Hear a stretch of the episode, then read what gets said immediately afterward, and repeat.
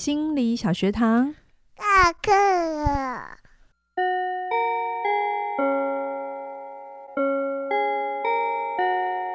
每周五我们一起探索心理学的小知识。大家好，我是嘉玲。大家好，我是班长轩妮。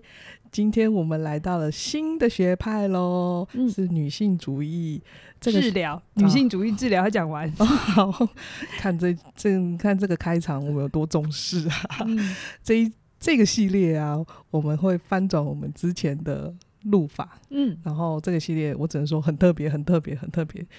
从第一集到第六集，第五集哦，第五五集而已吗？五集而已。哦，不好意思，我很想录第录第六集，因为我觉得它很。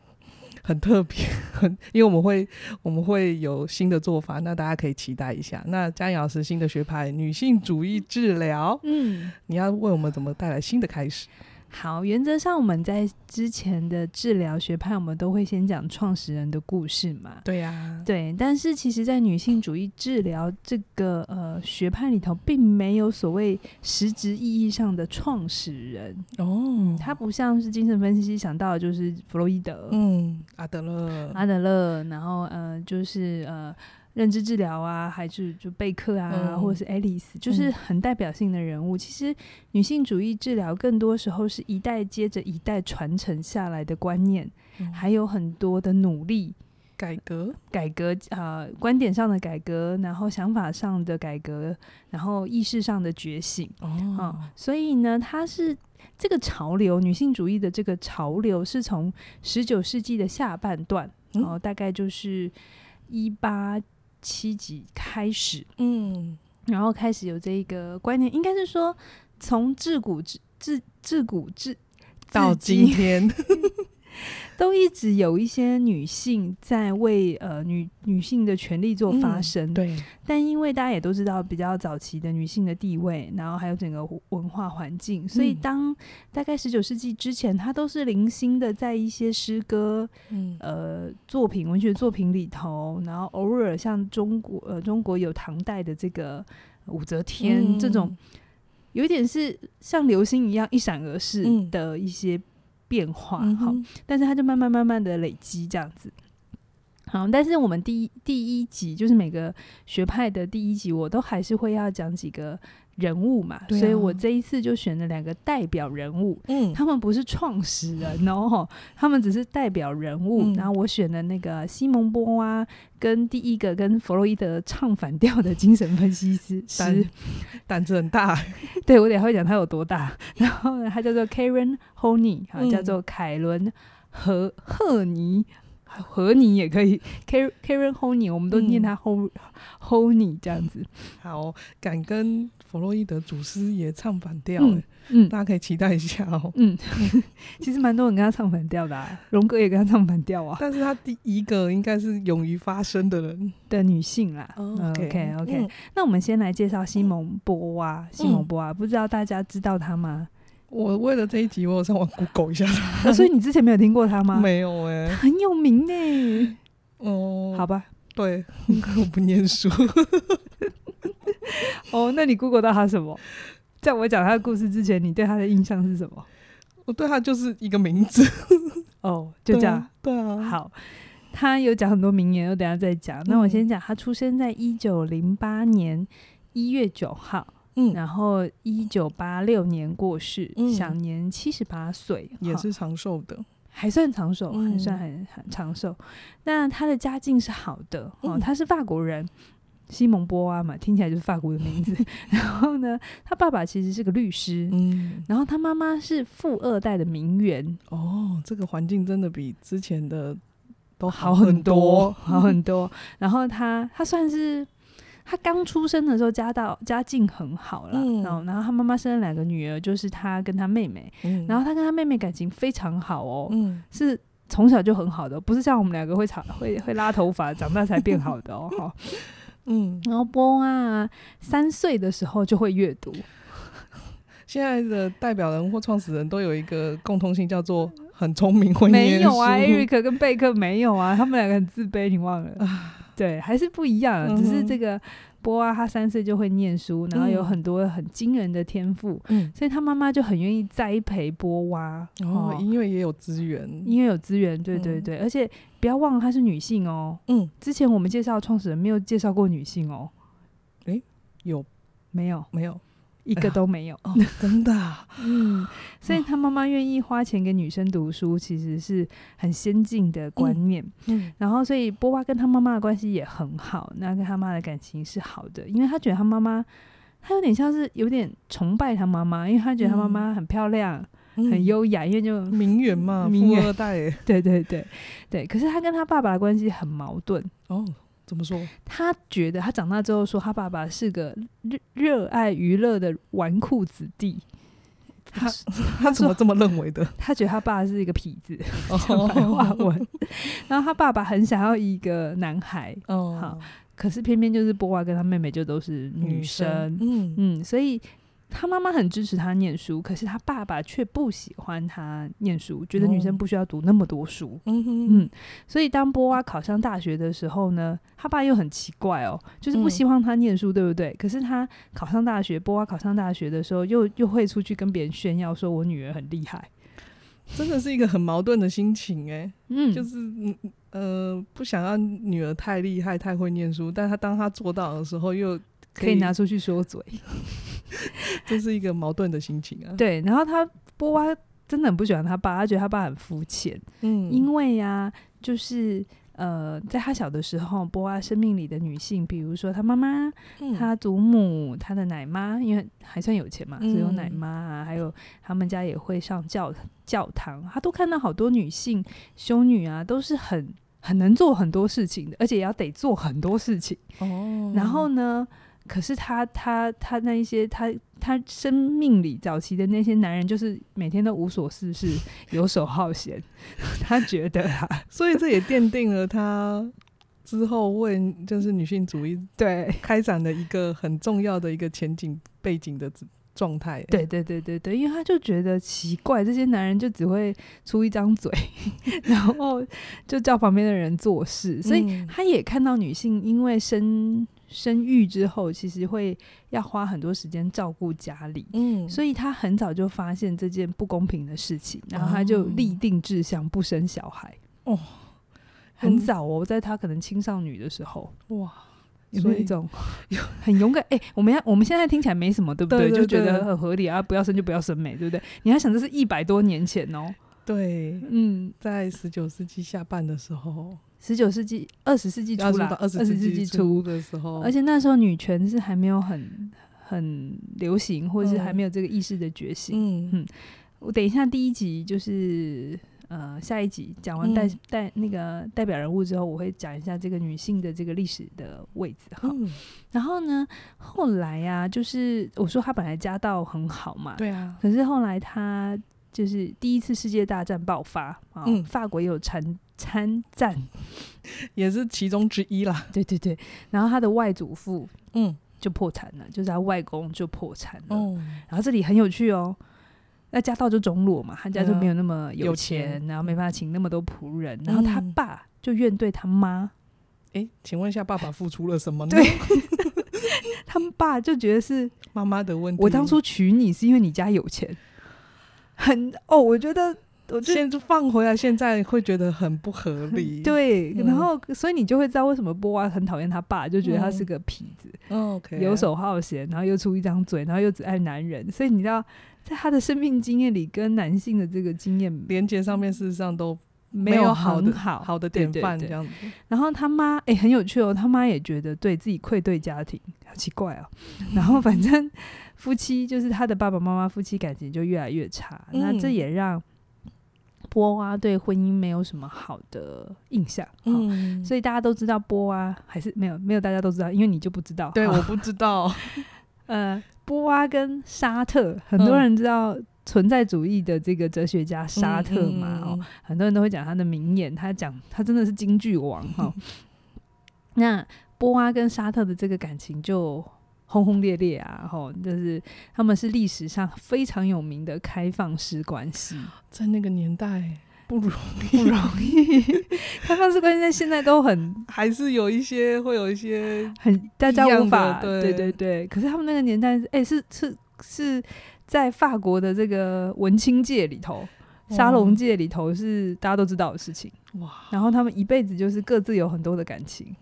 然后彼此都知道，他们还有彼此跟彼此讲哦，好前卫，很前卫。但他们终身都没有结婚。Oh, OK，嗯，可是认定彼此是一辈子的灵魂伴侣，啊，真的很特别，很特别。他们的爱情故事还蛮有趣的哈，大家可以如果真的很想知道，可以 Google 追一下。对，我有我有独立啊，波娃跟另外一个，等一下我要讲他的第二个很重要的情人，也是世界有名的情人。他的他跟这个第二个情人的故事我就比较熟哈，OK，但他跟沙特的这个爱恨情仇我就没有也那个认识这么多哈。那我回来讲波娃，因为他前面就讲他三岁就很会念书嘛，嗯，所以其实他一路算是学霸，然后他就很顺利的考进巴黎天主教大学，然后他主修数学跟哲学。哦、这个逻辑一定要很好。对，数学跟哲学，而且她是女生呢，嗯、不是什么外文学呃语言、啊、语言，对对对。嗯、然后她很快就得到呃，我前面忘记讲，她其实小的时候啊，就是不想要结婚，她就一直立志要当老师，因为她就觉得反正我可以养得起自己，我就可以不要结婚。她的逻辑是这样。到现在这个想法也是前卫的，那然后所以他因为就读了大学，嗯，然后他就可以去考那个教师资格，然后他也很快就考上了，嗯，好，但是他没有做很久，我等下再讲为什么，他其实也不适合当老师啊。然后他因为在那个巴黎大学的时候就认识，读大学的时候就认识了沙特，嗯，他们就一起学哲学，所以他们就。一下就天雷勾动地火相，相相恋了哈，所以他们其实算是这叫班对吗？也算是哈，对。然后他们两个的功课都很好，所以后来他们就是很快的就取得这个教师资格，嗯，然后就去当老师，然后赚钱养自己，然后然后波娃就觉得他能够赚钱，就不用拿。他家里的钱，然后看他父亲的脸色这样子。嗯、可是他们两个就非常的浪漫，哦、非常的哲学家，你知道吗？嗯、所以就是对于要把一个老师当好，我们所谓脑袋中好的老师的那个印象，嗯，他们就没有那么有兴趣。你讲的好保守哦，不不要这样子吧，人家也是活活过的人。嗯、好，所以呢。嗯，我觉得这里我我书书上写的比较直接，但我就讲一个大概哈，嗯、就他们的私生活比较不那么的呃拘谨，他们就比 较随性浪漫一点，嗯、所以呢，他们经常就会喝酒啊，开 party 啊，然后多重性关系，而且他们还找自己的学生当小三，哦、所以 很快的就把就被学校给解聘了。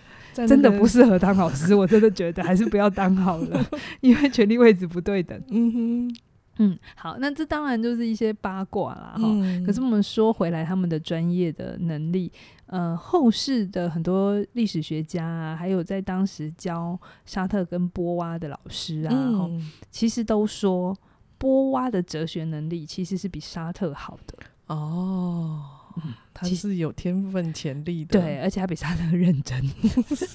然后波娃跟沙特都一样是会写会写作，就是会很很会写作的人。嗯，可是波娃的自传啊、小说都写的比沙特好，而且都得奖。但是波娃是女性。因为她的女性，所以让她没有被重视，嗯、没有被重视。嗯，嗯，然后大家就会比较注意到沙特的灵活，很会讲金句。比如说沙特最有名的一句话叫做“他人他人即地狱”。嗯，好，那这很多人都误解了沙特的意思，哈，就好像对，就是这个世界上是让我是别人让我痛苦。可是其实沙是“他人即地狱”这句话完整的解释是：当你没有真的把自己的状态搞清楚，也没有去嗯。呃就是向内做一些功课，嗯，任何人的存在对你来讲都是地狱，真的，因为所有人都靠近不了你。嗯，对。好，那呃，然后沙特沙特就有一个，我忘了谁写的，他就是，嗯、反正他们一辈子就都就是这种开放式关系嘛。嗯、然后，然后那个沙特其实担任了波娃的情妇、代理妻子，然后厨师、经理。保镖跟护士，就是沙特其实没有什么生活能力，你知道吗？他就是个才子。哎、欸，我听到这里，我觉得很特别。他事实上很看不起他爸爸，嗯、但是他对他的就是。哎、欸，爱上的人或者身边的人，事实上某某，某种程度跟他爸也有点像，对不对？放荡子这样。对啊，对啊。我是没有分析他啦，但是他也不是走精神分析的。可是其实里面还是看得到一些没有修通的议题哈。好、嗯，对，好，我等一下会讲为什么还是选他当代表人物哈，并不是因为他是治疗师，并不是哈、嗯。好，那除了沙特之外啊，波娃的感情我说了嘛，他没有，他跟沙特虽然认定了彼此，可是他们并不是一对一的。呃，封闭式关系哦，他们是开放式的。嗯、那波娃有另外一段感情，真的非常有名，就是他跟美国的电影明星叫艾格林，然后他演了一出戏很有名，当年卖的很好，叫《金金臂人》，手臂的臂，嗯，金币人谈恋爱。然后因为他们岳阳嘛，一个在美国，一个在法国，嗯，所以他们有大量的书信往来，然后就是那些谈恋爱的时候写的甜言蜜语啊，甜言蜜语，对对。然后那个艾格林他在写信的时候是想象，就只是写给。波娃嘛，但波娃干了一件事，我觉得他有一点 有点不尊重人。我说真的，嗯，他就在没有得到艾格林的同意之下，他就把书信给公开来了。哦，嗯，所以所以说所有人都知道他们谈恋爱，然后也都知道他们里面很多很多只是写给对方那些很亲密的细节，这样子。嗯，他真的超越了很多，对，就是波娃的很多行为都很难很难预测。他可能就会下一秒做出你就是哇，就是他跟那个时代的女性很不一样。啊对，那女的可能会温顺啊，听话，完全没有哎，完全没有。然后，然后啊，嗯、就是因为艾格林也知道沙特的存在嘛，因为全世界人都知道嘛哈。然后，可是后来啊，因为你知道，难免。嗯，在一起久了还是会有一些占有欲，或是希望不要分隔两地了，要不就是你过来，要不就我过去嘛，嗯、对不对？嗯、但是波娃当年呢、啊，很爱艾格林哦，可是他最后还是选择回法国，嗯、还是回到沙特身边。这件事情伤了艾格林非常非常非常非常的深。有一派说法，但当事人不一定承认，就是他后来酗酒，嗯，跟他的演艺世界就没有再起来，可、是跟。波娃伤了他太深有关系，这样子。然后，嗯，我我也觉得很合理，可以这样子猜测。对啊，但是很有趣哦。嗯、我就真的觉得波爱真的是有一些很矛盾的性格，就是他真的很爱艾格林。嗯，他下葬的时候啊，就是波娃下葬的时候，他的那个呃，他手上戴的还是艾格林当年送他的定情戒指，就他一直都保留着艾格林的这些。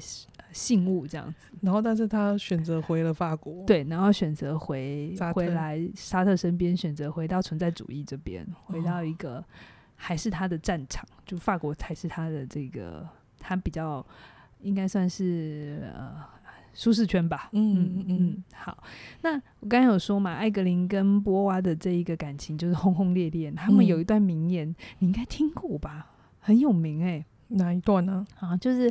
波娃讲过的一个名言叫做：“波娃告诉艾格林说，我渴望见你一面，但你但但请你记得，我不会开口要求见你。这不是因为我骄傲，你知道我在你面前毫无骄傲可言，而是因为唯有你想见我的时候，我们的见面才有意义。”哇！好浪漫，很浪漫，对不对？然后会有一种哦，打被打到了。只有你想见我的时候，我我们的见面才有意义。听起来很浪漫，对不对？嗯、但如果我跳离开来讲，我会觉得沙，我会觉得波娃真的是很不负责任。从头到尾都没有要负责任，其实是艾格林没有看清楚。他这段话就是一个被动的位置啊，你要主动啊，嗯、你要见我再来跟我说，我不会去找你哦。对，白话文是这样，但是白话文，但是就是把它包装的很漂亮。好，嗯、好，那为什么西蒙波波娃最后选沙特的原因是，然后他曾经在某他的自传写说，因为他觉得沙特是可怜而孤独的。我真的是匪夷所思哎，他的爱情故事很有趣哈，对，所以他最后。嗯、呃，还是回到巴黎去生活，嗯、然后还是回到了沙特身边，这样、嗯、他们好像最后是葬在一起的。嗯，嗯，但是但是他们还是没有彼此，承诺彼此，没有都没有都没有。嗯，然后呃，我想要讲回真正的重点，为什么我选他当 代表人物？第一个是他比较有名，是真的，是真的，嗯。西蒙波娃，因为他写了一本书叫做《第二性》哦，《第二性》就是他明确的点出，在女性在这个在他那个时期，在那个时代，真的是第二性，嗯、第一性就是男人，嗯、对，然后女人都是其次。嗯、他把这个呃历史的定位也好，或是这一个呃整个文化的状态都很清楚的写出来，嗯。嗯，然后又是女性自己写，好，哦、然后再来，他其实。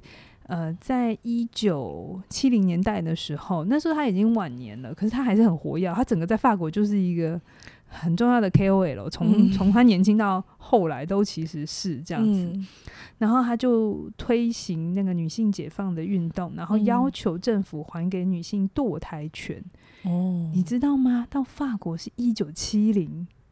这么晚，比美国在那时候罗素韦德案还要在后面，嗯、所以我们现在以为的很多的权利，其实是前、嗯、之前的女性努力，嗯，努力发言，努力，的争取来的。嗯，嗯，那西蒙波娃的原因是，当然有些人也觉得他很争议啊，因为他、嗯、西蒙波娃就觉得女人不应该被绑在家里，嗯嗯，然后他觉得不能呃让女性就是。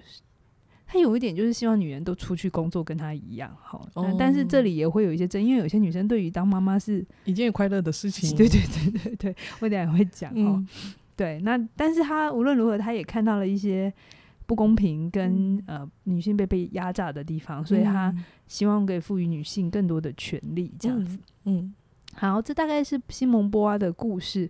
我自己在读他的故事的时候，我其实就像轩宁讲的，哇，这是一个聪明能干又利落的女人。嗯，但是她在爱情里好像 就是一个我们觉得很特别的状态，就是奋不顾身的去爱，然后里面很叛逆，可是又很忠诚。对啊，你说，你说她跟沙特。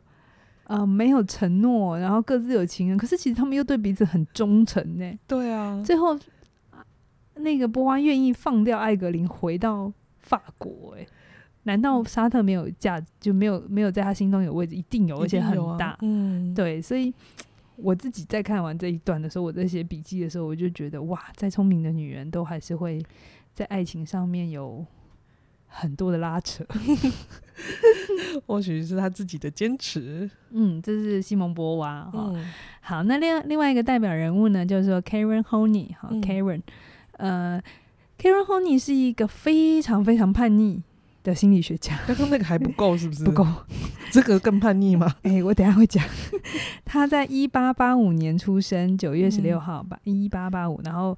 过世于一九五二，然后享年六十七岁，比较年轻一点点。好、嗯，那他又比那个西蒙波娃再长一点点，然后、嗯、大概大他个二十几岁这样子。嗯、那为什么选 Honey 呢？是因为他是第一个直接北宋弗洛伊德的 伊底帕斯情节的人。什么叫伊底帕斯情节？就是弗洛伊德说，所有人都羡慕男人有阴茎崇拜，就小鸡鸡。对。他说：“女人也会羡慕男人有哦，哦，就是那时候的那时候的状态是就是这样的理解。嗯嗯，他觉得呃，反正那里要讲很久哈。总之呢，弗洛伊德觉得男性的这个生殖器是被崇拜的，因为很多文化都有崇拜阳具嘛。对对对对。然后那时候，因为弗洛伊德他的很多对人性的解释又从性动力嘛，对对对对，所以他就是觉得这个阴茎崇拜是很。”很自古以来的，好，嗯、但是 Honey 就不这么认为。他觉得不是男，嗯、不是女人羡慕男人的有鸡鸡，嗯、他觉得是有些男人会羡慕女人有子宫，哦、可以孕育小孩，因为女人天生都、嗯、就可以跟女跟小孩很亲密，嗯、而男人在养育小孩这一块其实是很受挫的。呃，对啊，到现在还是。因为没有子宫 所以他能做的事情很好。其实这会让男人其实是很挫折的，有一种被排拒在外的感觉。嗯、对，所以 Honey 就提出了这个，你说阴茎崇拜，我就说你子宫清线。哇，真的很挑战呢。嗯，那个年代真的要当分析师已经很难了哦。然后他还就是，反正他就是敢呛弗洛伊德，然后也是公开。呃打比战。嗯哼。哦，那个年代的女性精神精神分析师就很少很少，然后那个年代反正就是弗洛伊德说什么就是对的，嗯，对。然后你知道他把弗洛伊德气到私底下骂他神经病，他真的是把弗洛伊德气到觉得你真的是有病的女人。但弗洛伊德好像也不能干嘛。嗯、对，然后弗洛伊德其实对于呃这些攻击，当然他有一套他的说法，嗯、可是其实后后世也有人。去研究弗洛伊德，他他真的对女性的理解太单薄，嗯，所以以至于有很多谈到女性的一些经验的时候，弗洛伊德的解释都很很 weak，就非常的薄弱，对，说不成，说不通道理这样子，对对对。好，那我们。讲完 Honey 的这个叛逆之外，我们再回来讲他。他其实出生在德国，嗯。哦、然后他上面啊，他排行老二，上面有一个哥哥，嗯、然后他哥哥其实很优秀，嗯，可是他就，所以他就小时候有一点，有一点偏心，觉得爸妈偏心，嗯。嗯，然后他觉得他在家里不被爱，就、哦、就典型老二的这个议题。嗯、然后，可是偏偏呢、啊，他爸爸是那种脾气暴躁的船员，哦，是要跑。那个就是常年不在家的那种，对对对对对对，跑船的。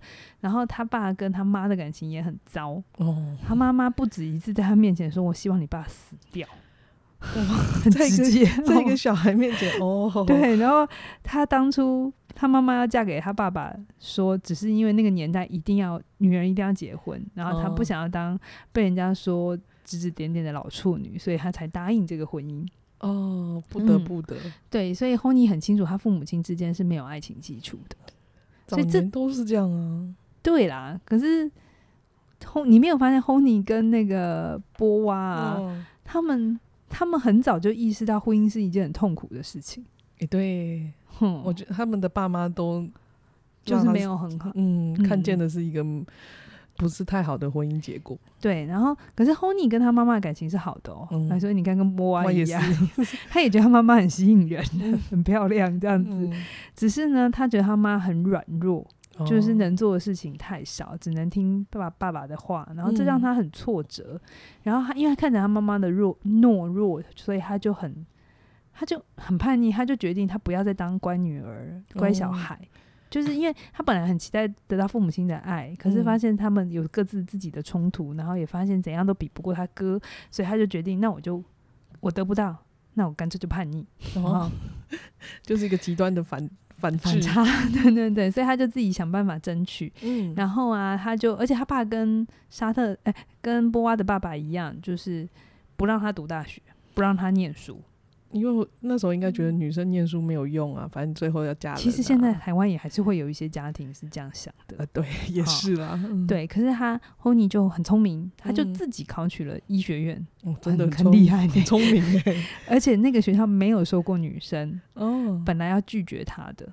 那后来一定是有收嘛？哦，你就想尽办法，可能就一路的 argue，然后一路的争取。嗯，她就是一个，她不是一个乖的女孩，就是她要的，她就会去想办法要到这样子。那、嗯、对，然后最后学校只好接受她进来读书。哦、对，嗯、然后她在读书的时候，也是一边读书一边谈恋爱。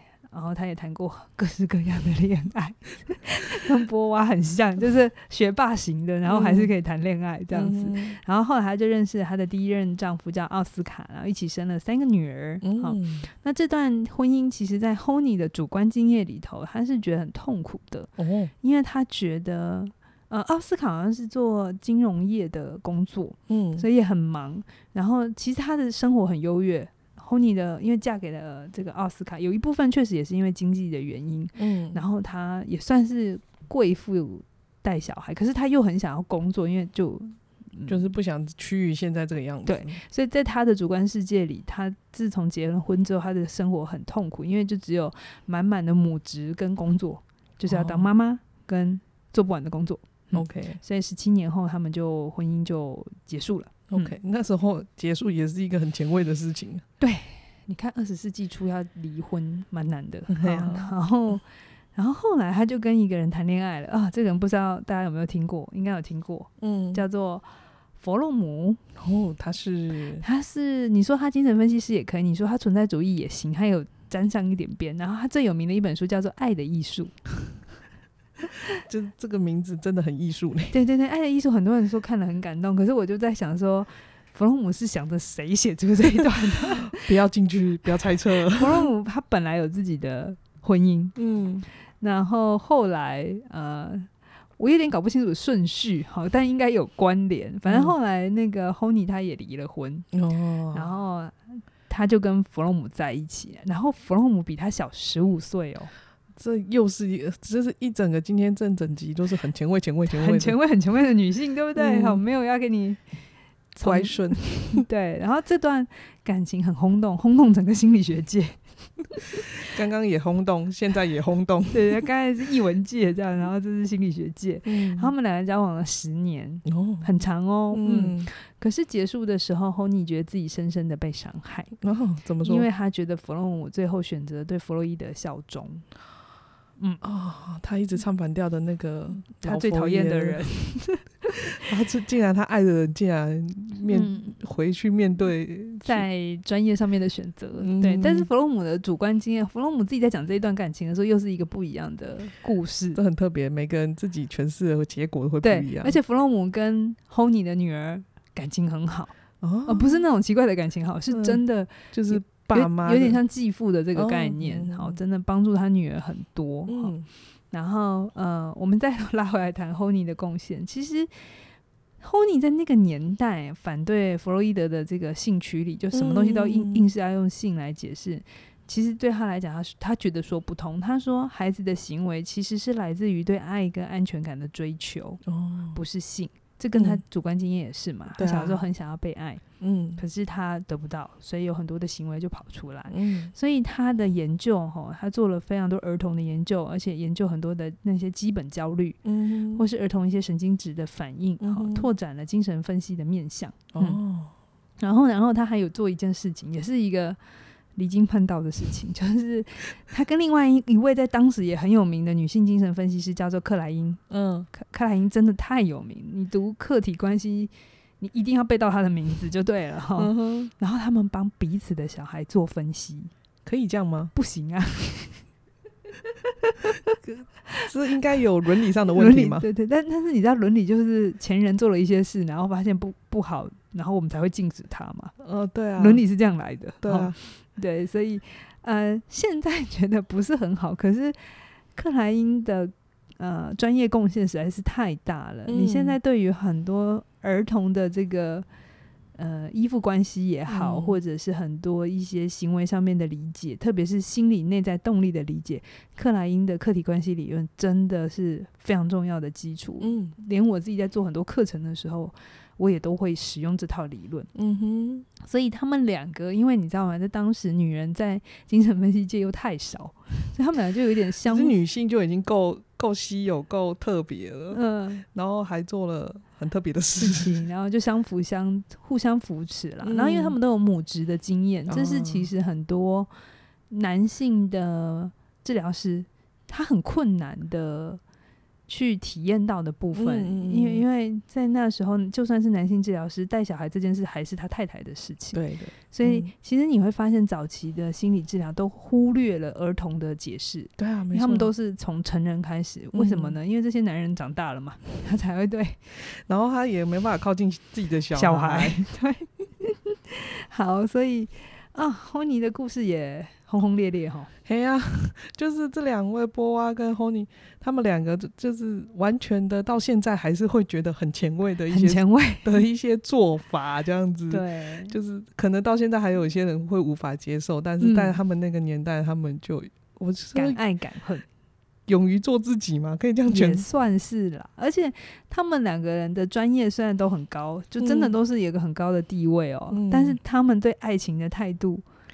我觉得还是很执着诶，他不会像男人前面我们讲的那些创始人有没有？嗯、他们结了婚之后就还算就稳定了，嗯、然后他就会专心在他的事业上有没有？嗯、可是波娃跟 Honey 他们没有因为发展事业而对爱情的追求又比较少哎哎，对，就还是勇于追追求自己所爱。对，所以其实我觉得对女性的自我定义来讲，关系是很大的一块。如果单单只有工作上的成就，嗯，不完全可以满足。然后我我也是这么认为，女生的关系的需求蛮高的，高的嗯、比起男生啦，我们当然不是要出去做比较，但是就是女生好像天生就需要多了一一点点连接，连接，对对对，所以我们下面再继续讲。好啊，其实今天这个新的学派女性主义治疗，我们真的听了很特别的一段故事，哦，大家不知道这现在心里留下来的是不是很前卫的一些故事？就是 在那年代可以开放性，然后然后跟自己的学生谈恋爱。对，或者是 然后让学生争风吃醋，然后在一起跟沙特说学生的坏话。哦，刚刚你都没有讲，老师刚刚说要我在看这一段的时候，低调的东西都讲出来。我在看这一段的时候，我想说哇，真是打破我的三观呐、啊。对，当然我们不是要去判断到底对与错，或者是好与不好，但是这就是他们活出他们的姿态。对，OK，好，那我们这一集的时候要来工商服务一下，大家可以期待我们年底的大课。嗯。就是凯宇老师跟佳音老师巨作啊，嗯，主要是凯宇老师啊，凯宇老师的《活出有选择的自由人生》，然后谈的是信念的课程。对，那这一次我们做一次活动，就是我们希望可以回馈给信任我们的朋友，嗯，因为我知道很多时候早鸟的这个课程都是我们的老朋友的这个情谊相挺，嗯，就是不 管我们出什么就买这样子。对，那我也一直在觉得。